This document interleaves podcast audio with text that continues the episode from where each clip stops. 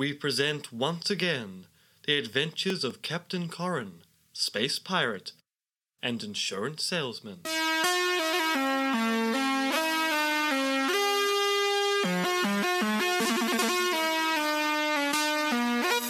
and featuring myself as Quantum Jim. Tonight, Corrin is a risk assessor. The crew had mutinied, and so Spaceboy Maurice and I had marooned them on an asteroid so they could rethink their potential skullduggery and ne'er do wellness. I had returned to airlock to airlock mugging to parse the time. Oi, who goes there? It be I, Captain Corrin, insurance salesperson for Onion and Onion Financial Prudence, and part time pirate. Could I ask you a few questions, sir? Well, I suppose so. Good. Firstly, what be your name, sir? Louis here at Milligood Hope, the 23rd. Well, Louis, you don't mind if I call you Louis, do you? I had like to mug, I mean, sell a policy to someone if I weren't on a first name basis with them. I'm, I'm sure that's fine. Good, good. Do you own a pet, or a set of pets, or even a timeshare on such a thing as a terrier? I have a deep space kraken from the Antilles Void. I call him Augustus. I suspected as such. It's all coming together now. Is your kraken a boy or a girl, sir? Krakens are gender neutral, the ideal pit for the individual seeking to avoid all talk of gender in the marketplace. To be sure, to be sure. Would it be fair to say that you're employed, or would that be unfair to those hard workers out there, sir? Well, I'm self employed. Of course you are, of course you are. Now, Louis, as an unemployed Self employed? pet owner, you're obviously aware of just how much wear and tear a lifestyle like yours can commit upon a domicile. Mm, not sure I follow. Allow me to explain. As a pet owner, especially of a gender neutral beastie such as a space kraken, Called Augustus. your very belongings are injurious to not only your well being, but that of your home and your family. Well, ah, yes, Augustus is a bit of a tearaway. As I thought, sir. And being unemployed. Self employed. I don't actually have a checkbox for that, sir. Being at home all the time, anyway, just exacerbates those strays. Why, in the space of a year, you create as much damage as a room of monkeys on break from rewriting Astro Hamlet in three months. Mm, what can I do? Home and contents insurance, sir. Of course. Sign me up. I would also recommend signing over your home to someone else so that your living expenses become tax deductible. That doesn't sound like a particularly good idea. Ah, but more preferable than being keelhauled. Uh, how, li- how likely is that? I could arrange it, sir, in me capacity as a space pirate. Oh, yes, very good point. Aye, that it is, that it is. Now, I'll be needing next week's rate in advance, and I still haven't received the bond.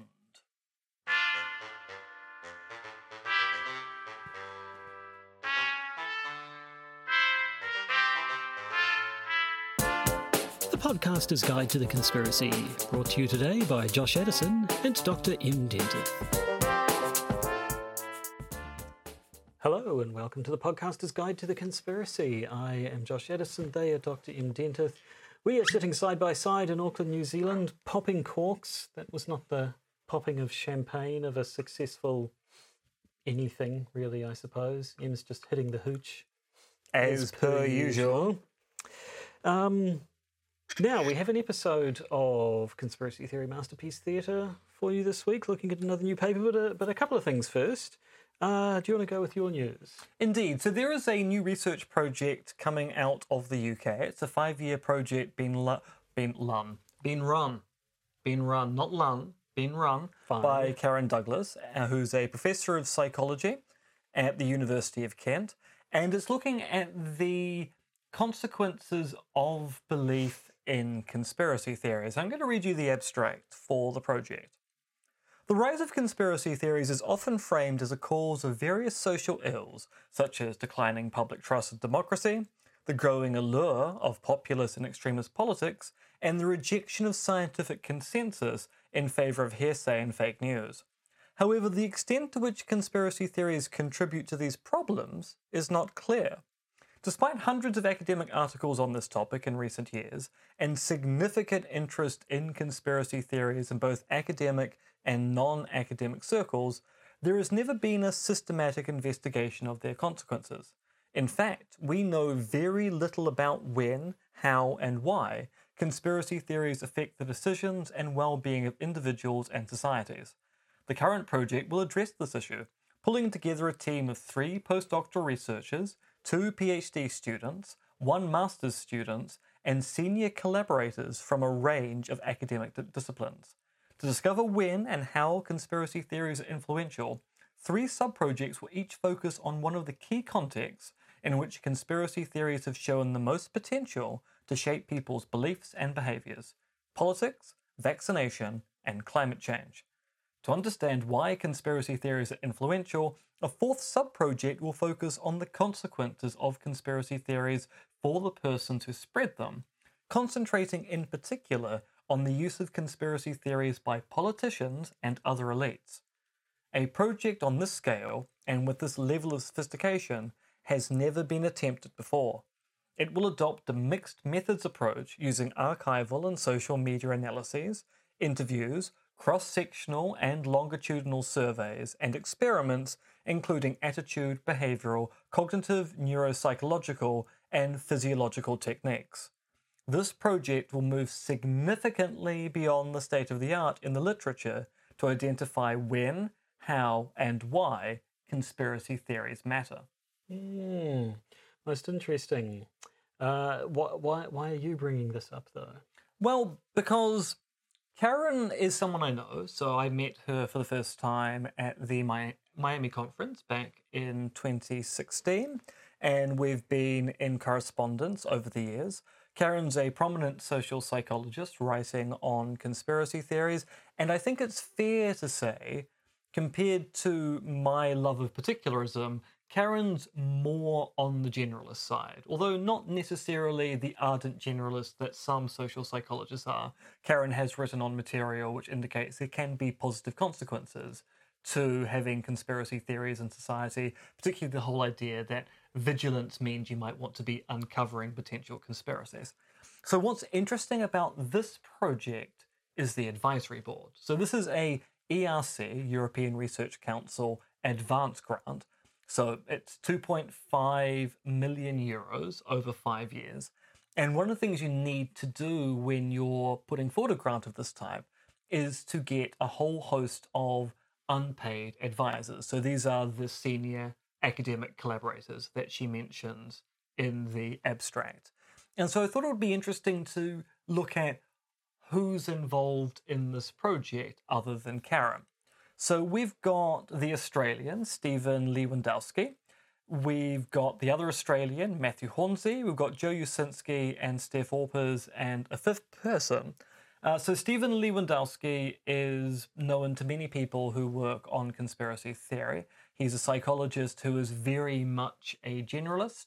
I mean, I've met Stephan. We've we've drunk together. He's a good time to have around. That makes no sense whatsoever. Why did you make me say that? Oh, it's fun.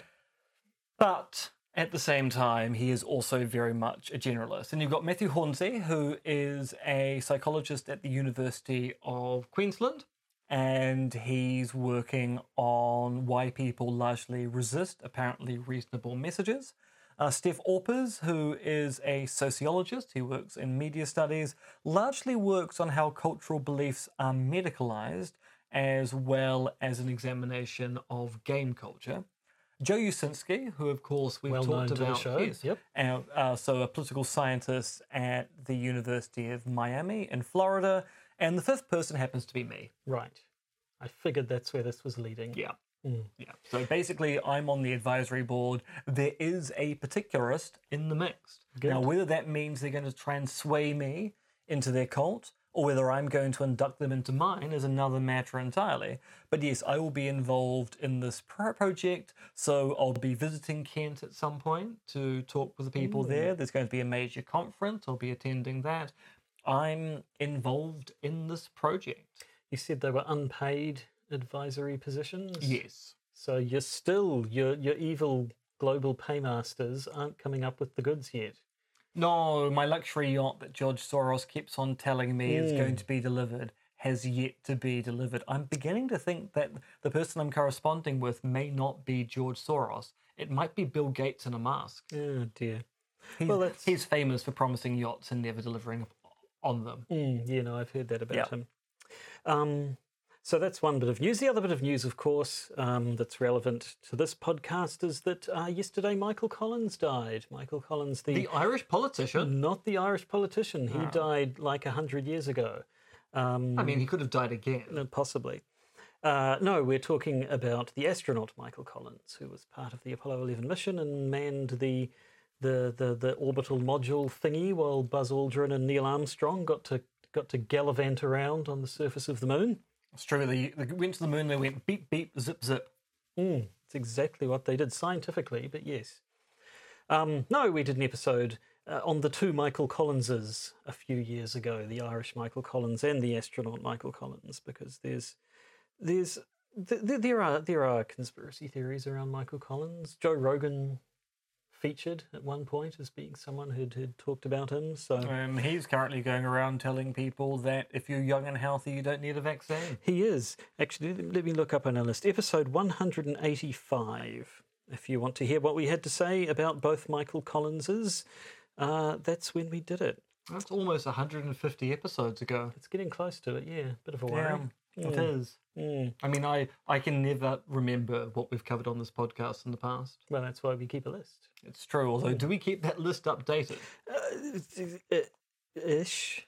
Updated irregularly. Did we update it at all during the pandemic? I think so. Oh, I chucked a few titles in there. Just well so done. Well, well done, you, Josh. Well, That's you a little know. bit of background administrative stuff. Mm. Now, anyway, um, I think maybe we should have had those the other way around, really, because possibly your talk and the uh, uh, your, your your news about people looking at the effects of conspiracy theories might have led better Yeah. into No, it the is true. topic of My, today's. my my advisory position on Karen Douglas's thing is a much more important event than the death of Michael Collins. You're quite right. We should have started with the small news and then built up to the mm. big news. The big news of my being involved in a large EU-funded project, mm. unlike the trivial death of an astronaut. I mm. mean, really, what have astronauts done that I haven't done? been to space. Fine. Uh, astronauts have been to space. Although actually, not all astronauts have been to space. That's probably but this particular one very definitely, quite famously did. And was a famous Irish politician. Uh, but the, of course, also if we'd done it that way around, then it would have made quite a good segue into the topic of today's episode, uh, where we are looking at the ethics of conspiracy theorizing by Juha Räikkä. It's true. We could have started with minor news, broken major news, and then just trailed off with a with a paper. I mean, it's a great way to allow people to relax as they process the information. Mm, it's probably true. My ego's getting gigantic. It really is. Maybe you better play a sting while we wait for it to deflate. Welcome to Conspiracy Theory Masterpiece Theatre.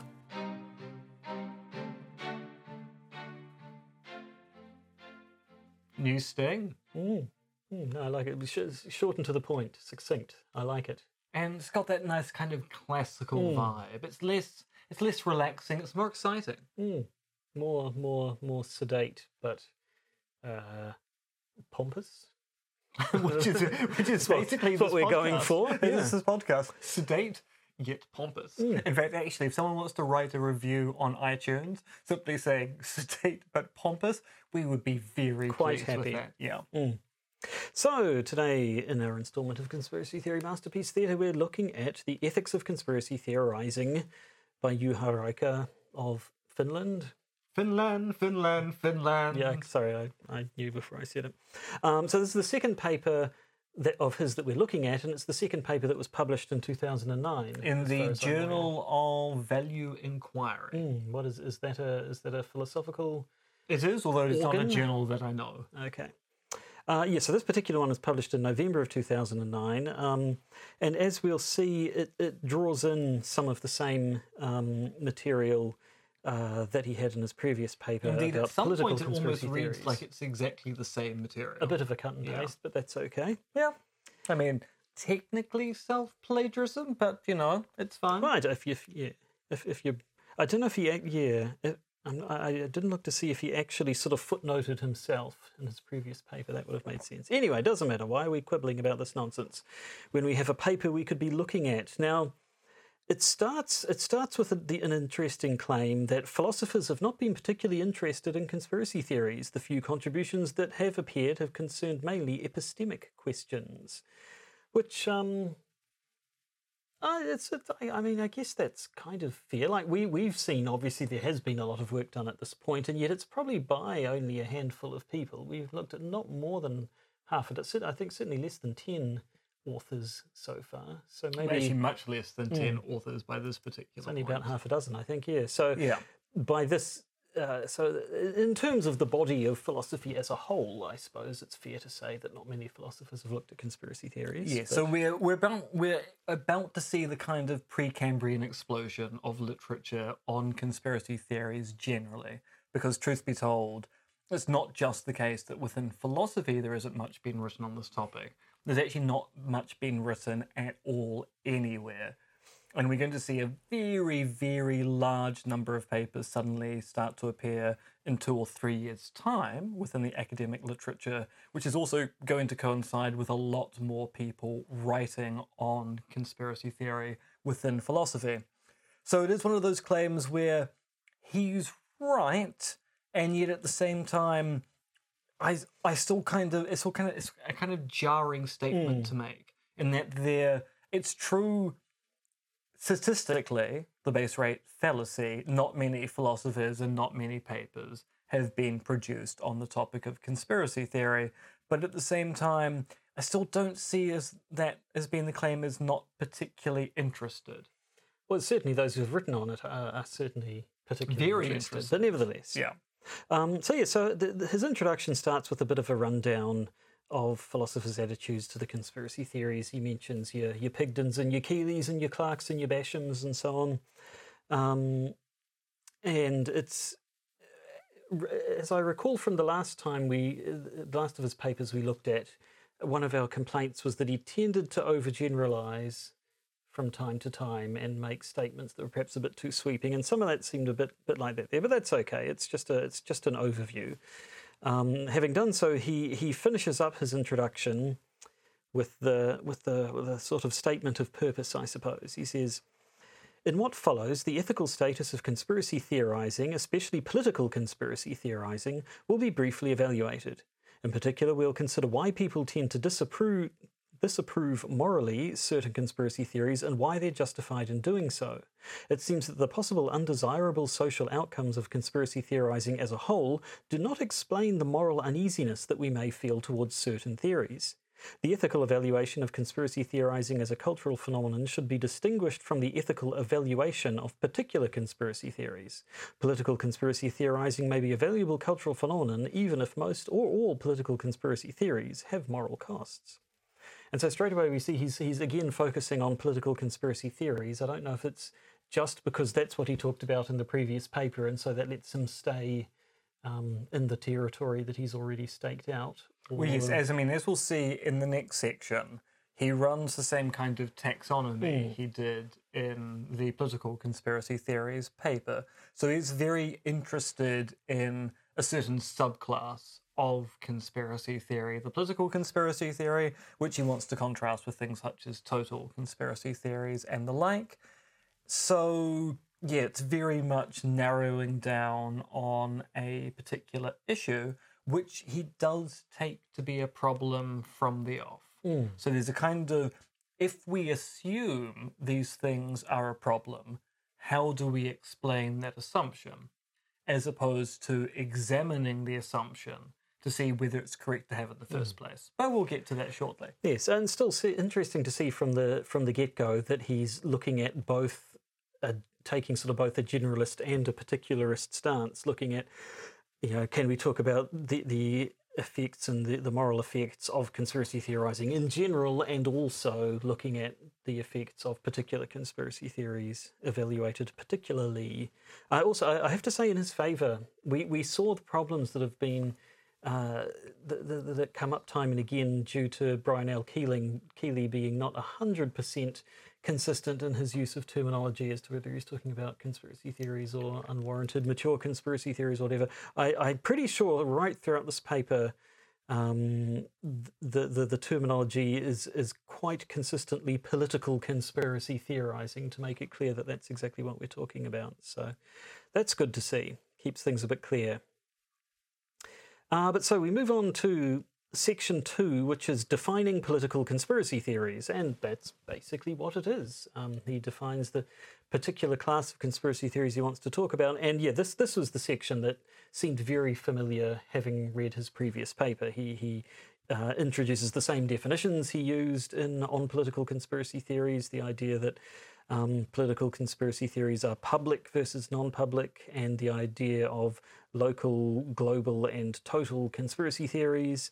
Um, he repeats the claim that we saw in his previous paper that um, once a conspiracy theory becomes becomes the official theory, that, that, that, conspiracy theories and official theories are, are in opposition, and when a conspiracy theory becomes the official theory, people cease to call them conspiracy theories. Although he pretty much immediately goes on to, uh, changes from saying they're not called conspiracy theories to they're not conspiracy theories. That Yes, in part because he, straight away. he is buying into into Coady's idea mm. that once something becomes official, it stops being a conspiracy theory. So he's often comparing political conspiracies versus political conspiracy theories. So he wants to kind of run that line that as soon as we're talking about a story which is in any way accepted by the public or endorsed by some kind of authority, then it's not a hmm. conspiracy mm theory, and thus we shouldn't call it a conspiracy theory. Mm. Um, so, having having def- having uh, staked out the particular definition that he wants to use, he says this way of using the concept of conspiracy theory is not accepted by all writers on the subject, but there are good grounds to follow it, as it is in line with the ordinary meaning of conspiracy theory. If all the explanations that include references to conspiracies and secret action were conspiracy theories, then the history of the world would be a massive conspiracy theory, which it is not. Which I don't know about that statement. Uh, I, I don't think you'd have to say that all of history is one big conspiracy theory, but it would imply that history is completely riddled with conspiracy theories, and it kind of is, uh, which is the point that's been made by the likes of Keeley and Pigden and Basham. Indeed, what, what Juha's doing here is basically resurrecting Popper's conspiracy theory of society by going, well, look, either you think that the entirety of history is made up of one conspiracy after the other, which is ridiculous to believe, or we've got grounds for a suspicion of conspiracy theories, and Pigden's 1996 paper is basically the repudiation of Popper's view by going, no one believes that all of history is made up of conspiracies. People simply say sometimes conspiracies are causally efficacious in history. Mm. And so, yeah, it's it's a weird claim to make, especially when you're citing Pigden, who has argued against that claim at quite some length. Mm. So, having having um, having set the scene, we move on to section three on the social effects of conspiracy theorizing, and I think this this section kind of is the is the generalist analysis, and then moves on to more particular analysis later on. Um, so he starts by saying, What should we think about the ethical acceptability of political conspiracy theorizing? A brief overview on the comments concerning the ethics of conspiracy theorizing suggests that it all depends on the social consequences of the activity as a whole. Um, and so he quotes um, Steve Clarke, David Coady, and Charles Pigden on the virtues of political conspiracy theorizing, as they've all pointed out. You know, it's uh, that they allow us to uncover the real conspiracy theories that, that, that we know happen.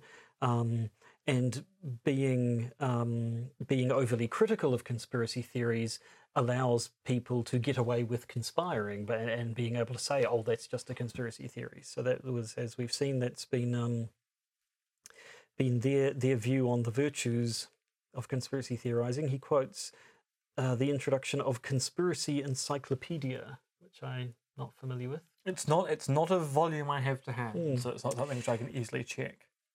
Says similar things, um, but then goes on to point out that uh, that that, that um, it's not all it's not all uh, sunshine and and lollipops. Um, other people point out the downside of conspiracy theorizing. Um, so he says, according to critics, political conspiracy theorizing tends to undermine trust in democratic political institutions, and its implications may be morally questionable as it has close connections to populist discourse as well as anti Semitism and racism. It's also often claimed that conspiracy theorizing not merely undermines democratic deliberation, but creates a risk to social order, as conspiracy theories often encourage people to view society in a polarized way. Furthermore, critics have pointed out that conspiracy theorizing generates not only false but harmful beliefs about the root causes of social events. In their view, it's important that people understand that most social events should be explained by referring to social structures and inequalities rather than to acts and intentions of individual agents as suggested by conspiracy theories. Which, I mean, yeah, it sounds like the, the whole sort of the, what do they call it, the great man view of, of history versus the, the conspiracy conspiracy cock-uppy sort Well, of yeah, thing. it's the, it's the idea between history is enacted by great individuals striding the earth versus the fact that actually sometimes history is just the way that processes unfold over time.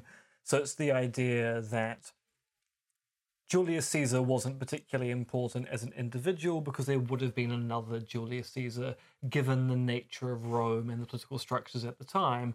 Someone was going to find that actually demagoguery was the best way to control Rome. It's not that Caesar created the crisis, it was there was a crisis and someone stepped into that void. Mm. It's the old adage that if Hitler didn't exist, we'd have to invent him. Mm. No one's ever said that. No, who said said that? But, But they have made the claim that, that- that someone else would have yeah, come along, yeah. yeah. Hit, Hit, Hitler was the product of German culture rather than an aberration in mm. German culture. Um, he, he segues a little bit into a point claiming that this that that, that um, while uh, attitudes to conspiracy theorizing are seen on the, the left and the right of politics, this sort of uh, criticism, critical attitude is more prevalent on the left. That the, the, the political left want things to be seen in terms of structural. Um, uh, structural inequalities and what have you, and that looking at conspiracy theories seems to be endorsing the opposite view. But um, I don't quite know how true that is, and also don't really know that it's that relevant to the discussion. No, although it is it is interesting because historically, uh, despite someone that we know who used to be in comms for the National Party, people have claimed that conspiracy theorizing is very much a right wing activity. That conspiracy theories have been not uncommon, but certainly less common with respect to left wing activists.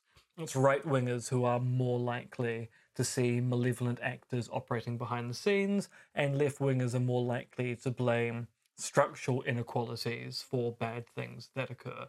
Whether that's actually true now is a bit of an open question. Um, but he does also continue with a quote from Mark Fenster, with whom I'm also unfamiliar. I am familiar with Mark Is he is he in uh, sociology or? He a- is a sociologist, yes. Um, but he, he has a, a, a quotes a block of text from Mark Fenster, and, and the quote ends by saying, Conspiracy theory, on the other hand, either misattributes dominance to individuals or simplistically places the blame for the ills of the world on individuals rather than on underlying structural causes. As a result, it cannot lead to effective political activity, rather, it leads to harmful scapegoating, or it misleads activists into thinking that merely removing an individual or a secret group will transform society which again seems to be the, the, the same point again that this this um, criticism of conspiracy theorizing says no it, it leads people in the wrong direction and can't can't uh, bring about meaningful change. Now, I've made a somewhat, I'm going to stress somewhat, similar comment here about David Icke's views in the past, because what's kind of fascinating about David Icke, if you sit down, like I have, through his eight to 10 hour lectures, is that he doesn't really want people to do anything. He wants people to become aware of the conspiracy and thus to publicly declare that they believe the world is controlled by alien shape-shifting reptiles and that the moon is a transmitter of a signal from Saturn, which turns out to be Satan. But he takes that you don't have to proactively go out there and do anything to change the world, because in part he sees that as kind of being a left-wing thing of agitating for change. Rather, as soon as you know that the conspiracy exists, that is sufficient for them to not be able to control you. So really, all you've got to do is promote David Icke. Hmm. If you tell people about David Icke and people listen to David Icke, then the world would be a better place. change will happen if you believe it will Which is precisely what he's trying to claim. Hmm. You don't have to do anything other than buy his books and attend his lectures and pay a subscription for his website and all that other malarkey. And as Joe Biden says, we're not down for malarkey. no who is these days Joe Biden, well strangely enough.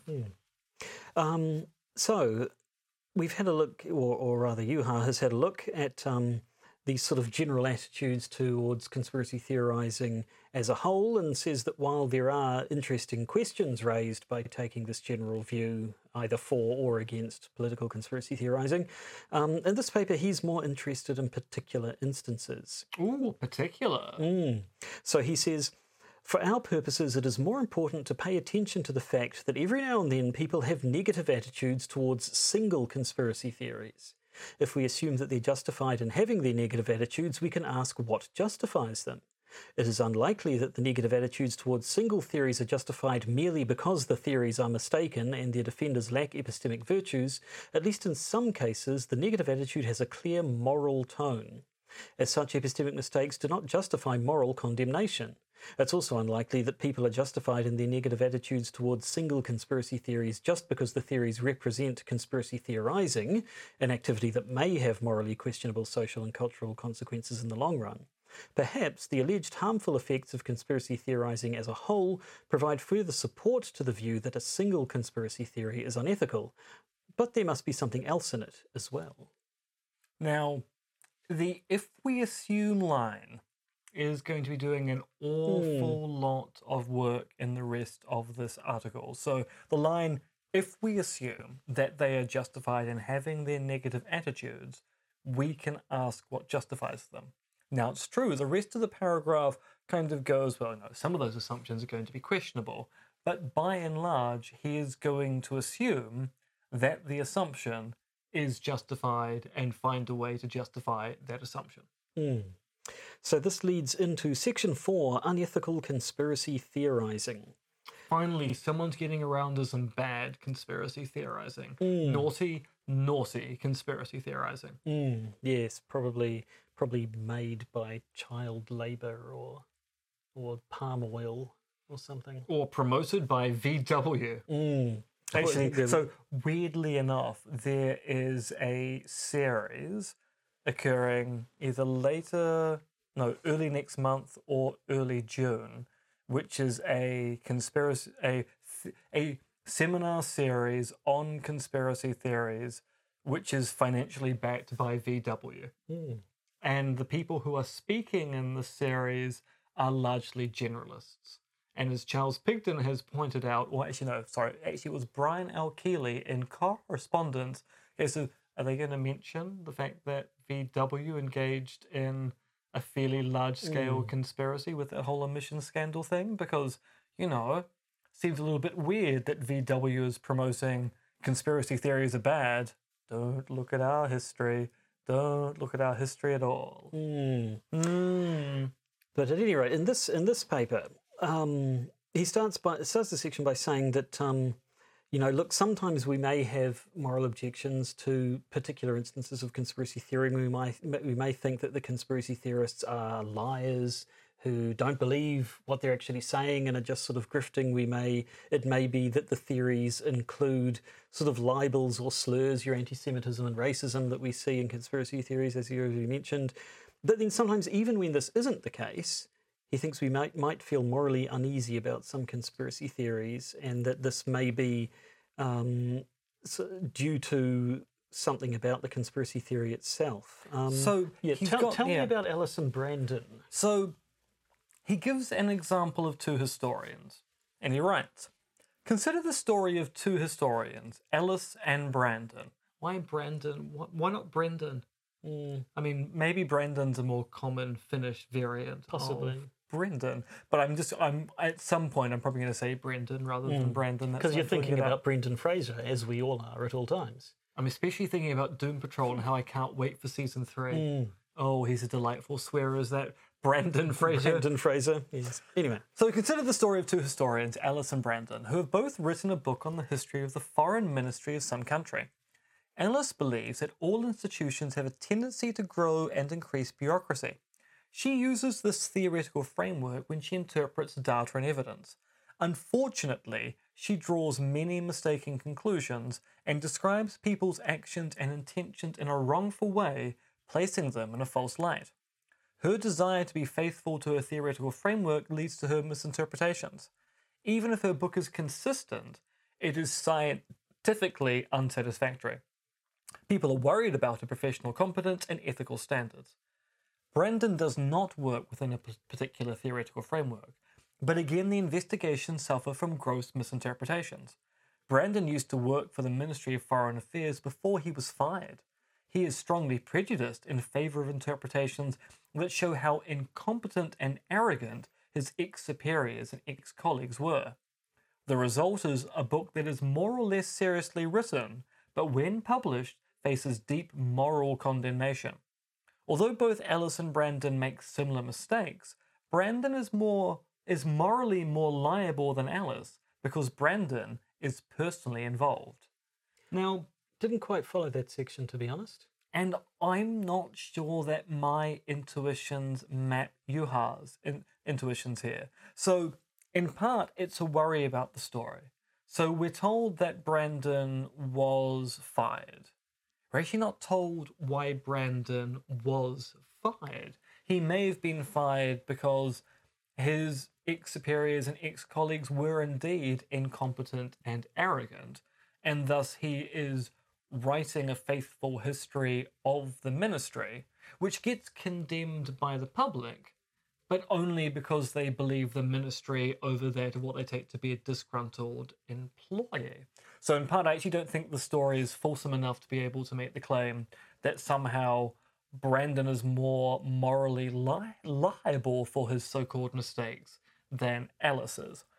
And also, I'm a little bit worried here about the idea that Alice's theoretical framework basically gives her an out. Because there's also a question here as to, well, no, surely self correction and the like means that if her theoretical framework is bad, then she should be getting feedback of some particular type and then modifying the framework. And I'm kind of worried here that Alice sounds like she's going to turn out to be a generalist.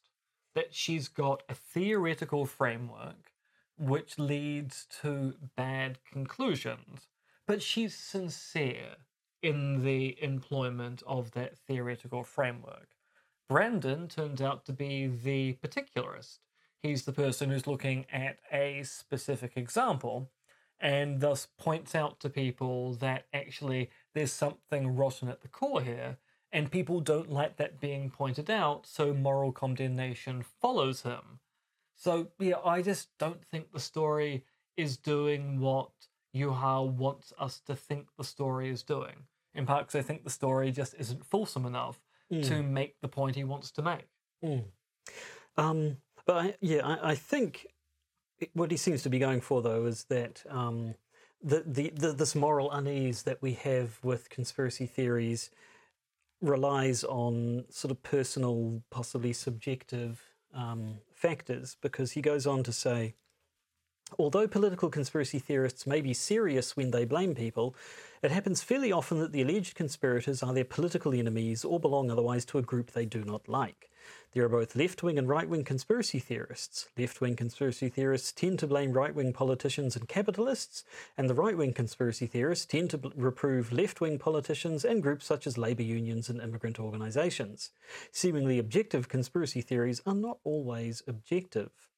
And a little bit further down, typically the conspiracy theorist doubts certain institutions and agents before she has a conspiracy theory.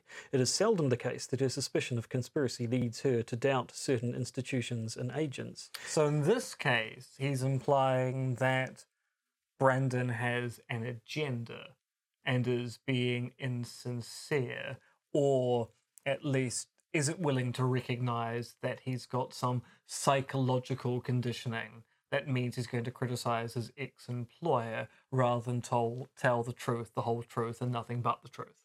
Hmm. I mean, certainly this is a concern we see about conspiracy theories where it does appear that people are starting with the conclusion and working their way backwards, that your, your QAnon types hate left wing politicians, hate Hillary Clinton and George Soros and Barack Obama, um, and so are quite happy to take on board and then elaborate on conspiracy theories which say that these people are, are evil and their political opponents, in particular Donald Trump, are, are virtuous people who are going to save us all from them. Um, so I can see, I can see, I, I think I can see where he's where he's coming from, But, but, the problem here is that once again, if we go back to the Ellis story, if we take it that Ellis is meant to be kind of the opposite side of the coin from Brandon, if Ellis's theory means that her production of the history of this particular foreign ministry basically absolves them of blame of bad things they did because her theoretical framework doesn't allow that kind of interpretation. Then you get the opposite problem, which is if you end up defending institutions from charges of corruption because your theoretical framework says they can't commit it, and they're going around committing corrupt acts, then you've got a particular problem of where does the moral condemnation falls on the people who end up defending organizations which turn out to be indefensible hmm. just because of some political piety. Hmm. But yes, so I mean, what Juha really does seem to be going for is the idea that that um, the, the, these preconceptions, these prejudices and preconceived ideas can uh, impact the moral opinions that others might form about those conspiracy theories. I guess um, he says, so following on from from this, uh, what we talked about just before, he says typically the conspiracy theorist doubts certain institution and agents before she has a conspiracy theory. It's seldom the case that her suspicion of conspiracy leads her to doubt certain institutions and agents. Very often, the conspiracy theorist wishes to witness a conspiracy. This is why she often also witnesses it, or so she thinks. The same is true of investigative journalists who develop conspiracy theories. They wish to see conspiracies, not always because they have biased attitudes towards certain groups and agents, but because witnessing conspiracies benefits them professionally and sometimes economically too. Thus, too often, conspiracy theorists not only place people in a false light in the public eye, but do so in order to benefit ideologically or personally, although they do not always realize this. There is empirical evidence for this. What evidence? I don't know. It's a footnote to Conspiracy Encyclopedia. Yes.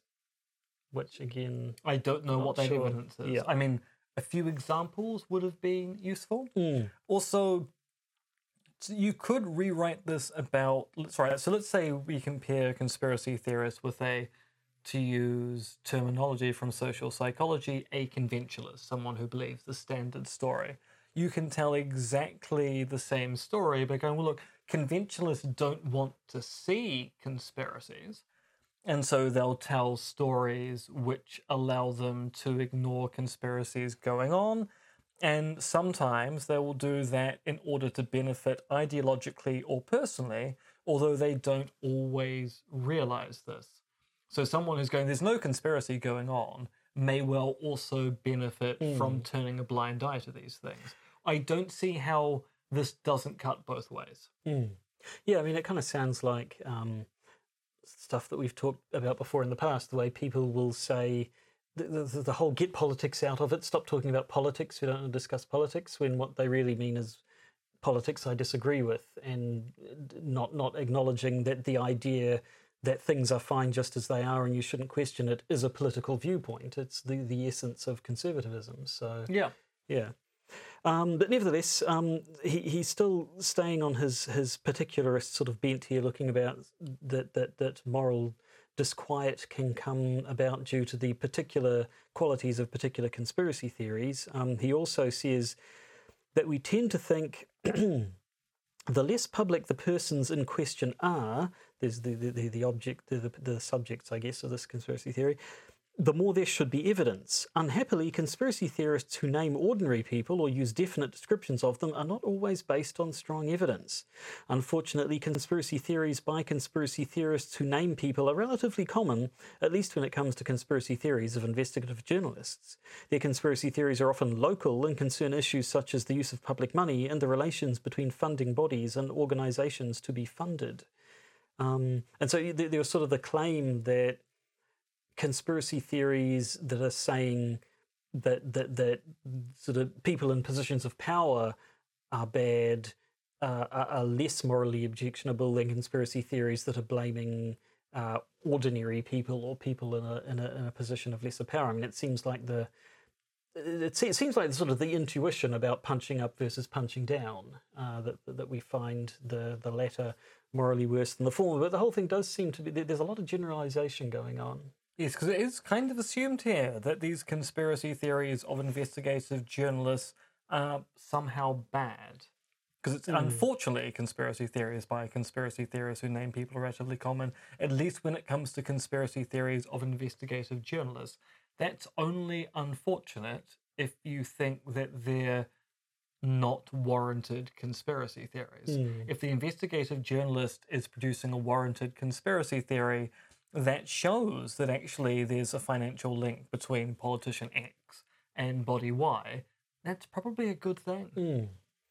Yes, I don't know, but um, that's that, that's the end of section four. Section five now seems to be concerned with sort of weighing up the two. We have um, possible pros and cons of conspiracy theorizing, or at least political conspiracy theorizing in general, and we have potential sort of moral costs of individual conspiracy theories. And um, Actually, how do actually, we before we move on there, I just want to point out that we'll be coming back to this general idea at sometime around about 2016. Because Pat Stokes, who also writes about this thing which you might call restricted generalism or reluctant particularism, sorry, reluctant, no, it is reluctant. sounds right. No, there- uh, he is going to also talk about the moral costs of conspiracy theories in public discourse, but in a slightly more sophisticated fashion. Mm.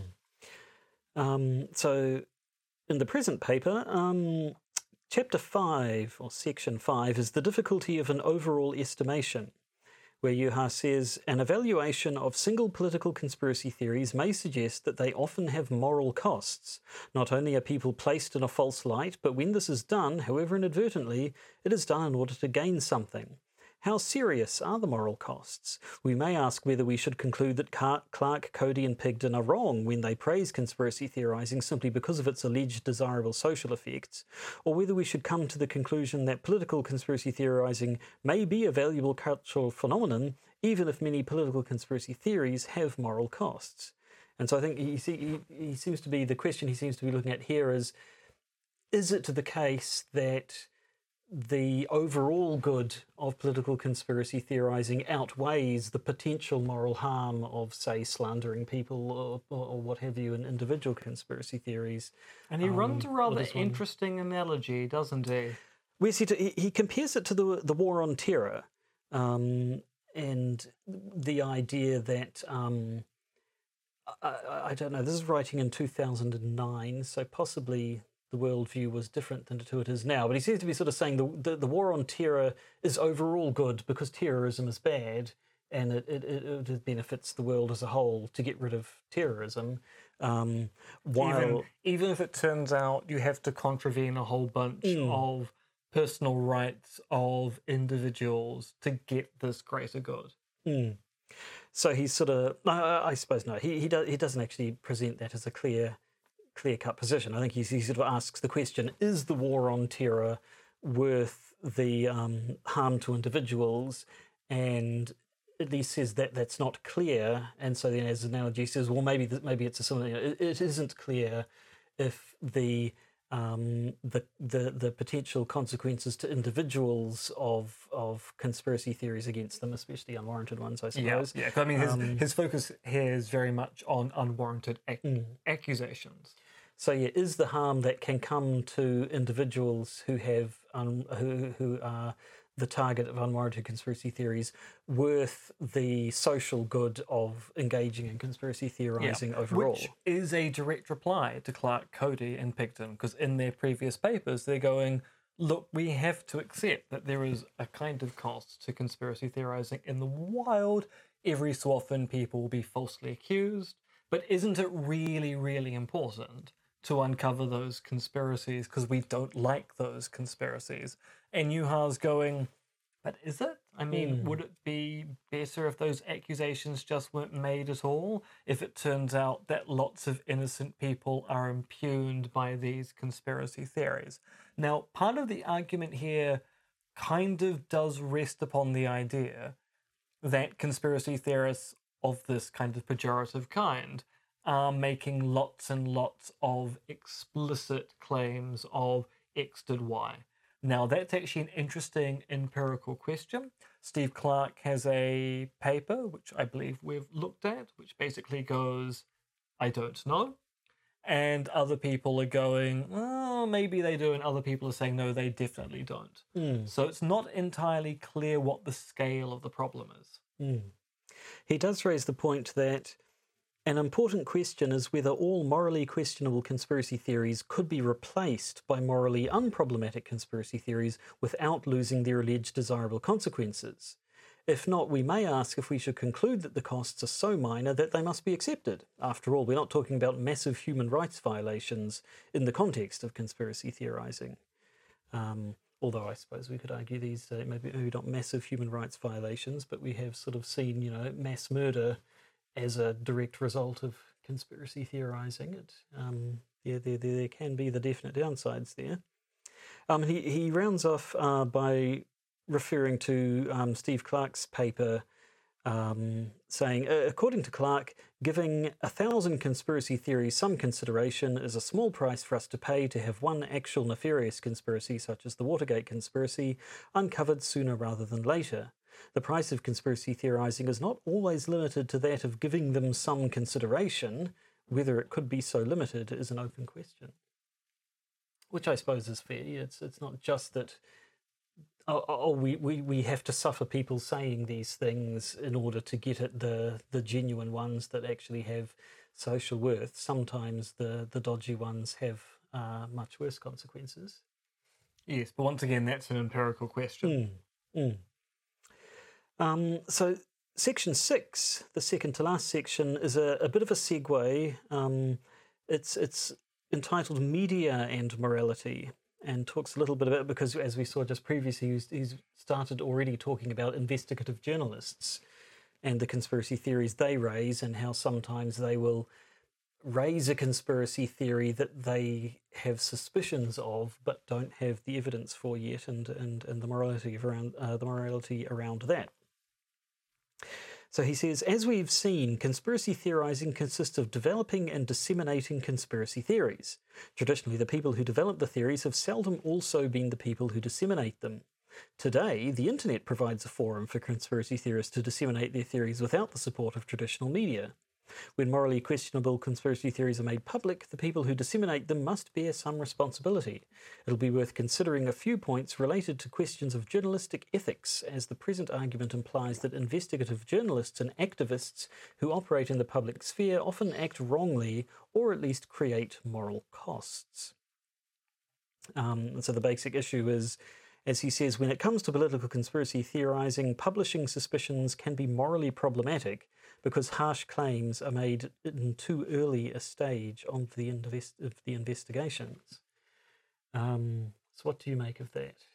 I mean, it's an interesting issue. It's one which we'll come back to when we look at Pat Stokes' work. In that, yes, it is true that sometimes the rush to publication means that false claims are made about people, often unknowingly. This is not a problem unique to the publication of conspiracy theories in the media. This is also something that we see with mass shootings in the US, people making claims about we think X did it, and it turns out actually no, it's a misidentification, but the media really rushed in quickly to do it. It's things that happen when murder investigations are going on. It's a problem in general with the way that print media works in the modern age of getting information out quickly, which is in part due to the economics of journalism and also the fact you're often competing against other media outlets to be the first to go to print. So it's not necessarily a problem that we should be thinking of only through the lens of conspiracy theories, because it's a problem across the board. Mm. Now he he goes all particularist again, um, and he, he says that media outlets are justified in publishing claims that perhaps haven't been substantiated yet, which may lead to these sorts of conspiracy theories we're worried about. Um, but that, that, that in each case it's the evidence um, that's important. And he contrasts two different cases. Um, the claims that uh, Renault Trucks and Volvo Construction Equipment, two companies owned by Volvo AB, uh, made illegal payments to the former Iraqi government under the, the so called Oil for Food program and compares those to claims that Monsanto covers up the deadly consequences of their genetically modified food. And he says um, the difference between the two is that the evidence against Volvo AB is there. We have the actual record of these payments that they made, whereas the case against Monsanto um, is much less clear. That the, the, argument around uh, the, the science around the um, GMOs and, and whether or not they're they're deadly and what have you. Um, the, the, the scientific arguments in favour of those claims uh, are much much more shaky, and also um, the the moral cost is is sort of the disparagement of Monsanto staff, these researchers and scientists who the, the conspiracy theory would claim are, you know, in it for the money and don't care about the, the death and destruction that they're um, causing, which I, I'm not quite sure at which stage he's getting at. They're like, I, I, don't, I don't, don't think he's being sort of completely post facto and saying if it turns out that, that the evidence was there, then it was justified. I think he, he seems to be saying that um, there needs to be enough evidence to, to make you suspicious, even if it doesn't prove the case. Which arguably is what a particularist is going mm. to hmm. claim that you don't rush into telling stories about conspiracies until you're fairly clear there's a good story to tell about why you think there's a conspiracy in this case. So the fact that journalists might rush into publishing stories which are either explicit conspiracy theories or have associated conspiracy theories with them is not necessarily a knock against taking conspiracy theories seriously. It's a knock against the problems of the way the media launders stories in the in the public domain. Mm. Um, so Juha concludes the section by saying Morally acceptable conspiracy theories need not always be warranted, but they should be based on sufficient evidence, as they involve claims that are very harsh from some points of view. It may be morally excusable to place people in a false light in the public eye and claim that they are probably conspiring against others, at least in cases in which there's a lot of evidence available on a conspiracy and every reason to believe in conspiracy, but in which there is no conspiracy. So, yes, certainly a, a particular viewpoint there. I'm not quite sure what I just said in that last sentence, though.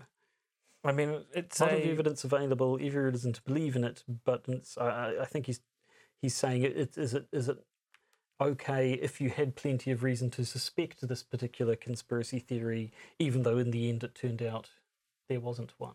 I'm just going to check to see you actually got the quote right, in case there's a a terrible not cut and pasting properly. So if you can continue to vamp or move on, I will just double check that. Okay. Because it does, that last sentence does read rather weirdly. And now I'm going, is that actually in the text? Or have we got a cut and paste issue going on there? Mm.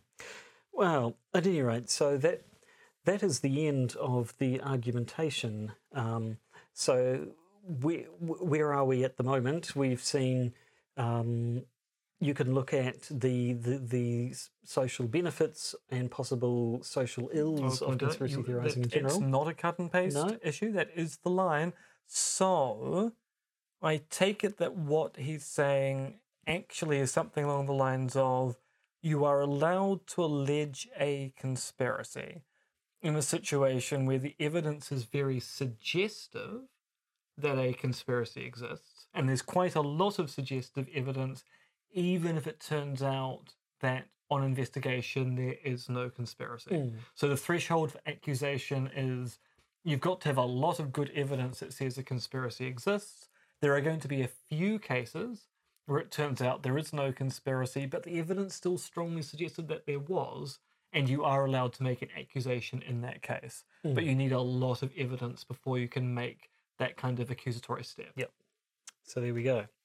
Um, so yes, we've looked at the potential social costs of conspiracy theorizing in general and the potential moral costs of particular conspiracy theories and the idea that we may have to weigh the two against each other.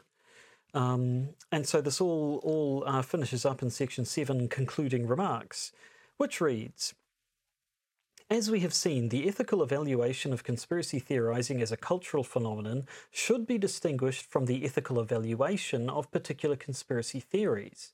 Until now, the debate on the ethics of conspiracy theorizing has centered upon the question of what the social consequences of this activity as a whole might be. While this question is meaningful, it's important to notice that single conspiracy theories tend to have moral costs. Not only are people placed in a false light in the public eye, but this is done, however inadvertently, in order to gain something. It is doubtful that every conspiracy theory that has moral costs is necessary in order to reach the alleged desirable results. Conspiracies are common. It is relatively easy for many people to slip into a conspiracy without really noticing it. In The Wealth of Nations, Adam Smith argues that free, the free market is prone to conspiracies. People of the same trade seldom meet together, even for merriment and diversion, but the conversation ends in a conspiracy against the public or in some contrivance to raise prices. According to Smith, there's not much we can do to prevent conspiracies. In his view, it is impossible indeed to prevent such meetings by any law which could either be executed or would be consistent with liberty and justice. If Smith is right, as he may well be, then we have a good reason to adopt a sort of a favourable attitude toward conspiracy theorising as a cultural phenomenon. Even if conspiracy theories do not prevent conspiracies, they may make potential conspirators think twice. Um, so I, I found that I found that an interesting paper and an interesting blend of the sort of generalist and particularist viewpoint, and um, the, the the way it wasn't. Should we look at? Should we evaluate them all in general, or should we look at things um, particularly? But that you can do both, and there are different different concerns that sh- um, show up when you do.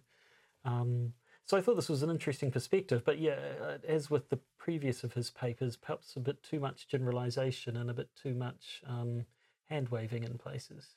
Yes, and I do wonder about the selection of examples. So the whole issue with what exactly is the example with Alice and Brandon meant to do, the citation of the Internet Encyclopedia for there are examples of this, the comparison with the War on Terror, and also some, using using some discrete examples, but not necessarily using an apples with apples comparison, but an apples with origin. Origin? Oranges. The origin of apples. Yes, precisely. Mm. Well, we all know about the origin of apples. No, we said we'd never speak of that. It's true. We will mm. not talk about our time in the Garden of Eden because it was. It was embarrassing. Mm, it was very, very embarrassing. So yeah, I I worry more about the examples that are used to motivate this analysis. And I think what's going to be interesting is that when we get to Pat Stokes' work in 2016 and start looking at his reasons for a reluctant particularism, which riffs upon Juha's work, but then develops it in a slightly different fashion. It's going to be interesting to compare that with this because I think when I think of this paper, I'm actually thinking more about what Pat is going to say rather than what Juha has actually said. Mm, well, there we go. Uh, so I think that's it. The end of another installment of Conspiracy Theory Masterpiece Theatre. Um, now, if you are one of our, our, our patrons, those most lovely and, and sweetest smelling of individuals, um, you have a bonus episode coming up for you as well. What are we going to do this week? This week we're returning to a classic, and by returning to a classic, we're going back to a segment we've done once before, mm. and we did plan to do it a lot more and then didn't. We're going to take a look at the websites of Alex Jones and David Icke. We're going in without any knowledge about what stories are on their websites today, and we're going to be shocked. We're going to be surprised. We might even have a new sound effect as a warning when we talk about particular stories. Mm. So, um, if you are interested in hearing that and you're a patron, then good news. All you have to do is stick around. Um, if you'd like to hear that and you're not currently a patron, then you can become one by going to patreon.com and searching for the podcaster's guide to the conspiracy. Uh, and if you're not interested in being a patron, thank you for listening to the all the way to the end of this episode anyway. Yes, yes, thank you for listening to another exciting installment of Conspiracy Theory Masterpiece Theatre. Mm, so I think all that remains is for me to say goodbye. And for me to say goodbye and finish. The podcaster's guide to the conspiracy is Josh Edison and me, Dr. M.R.X. Dentith. You can contact us at podcastconspiracy at gmail.com and please do consider supporting the podcast via our Patreon. And remember, the truth is out there, but not quite where you think you left it.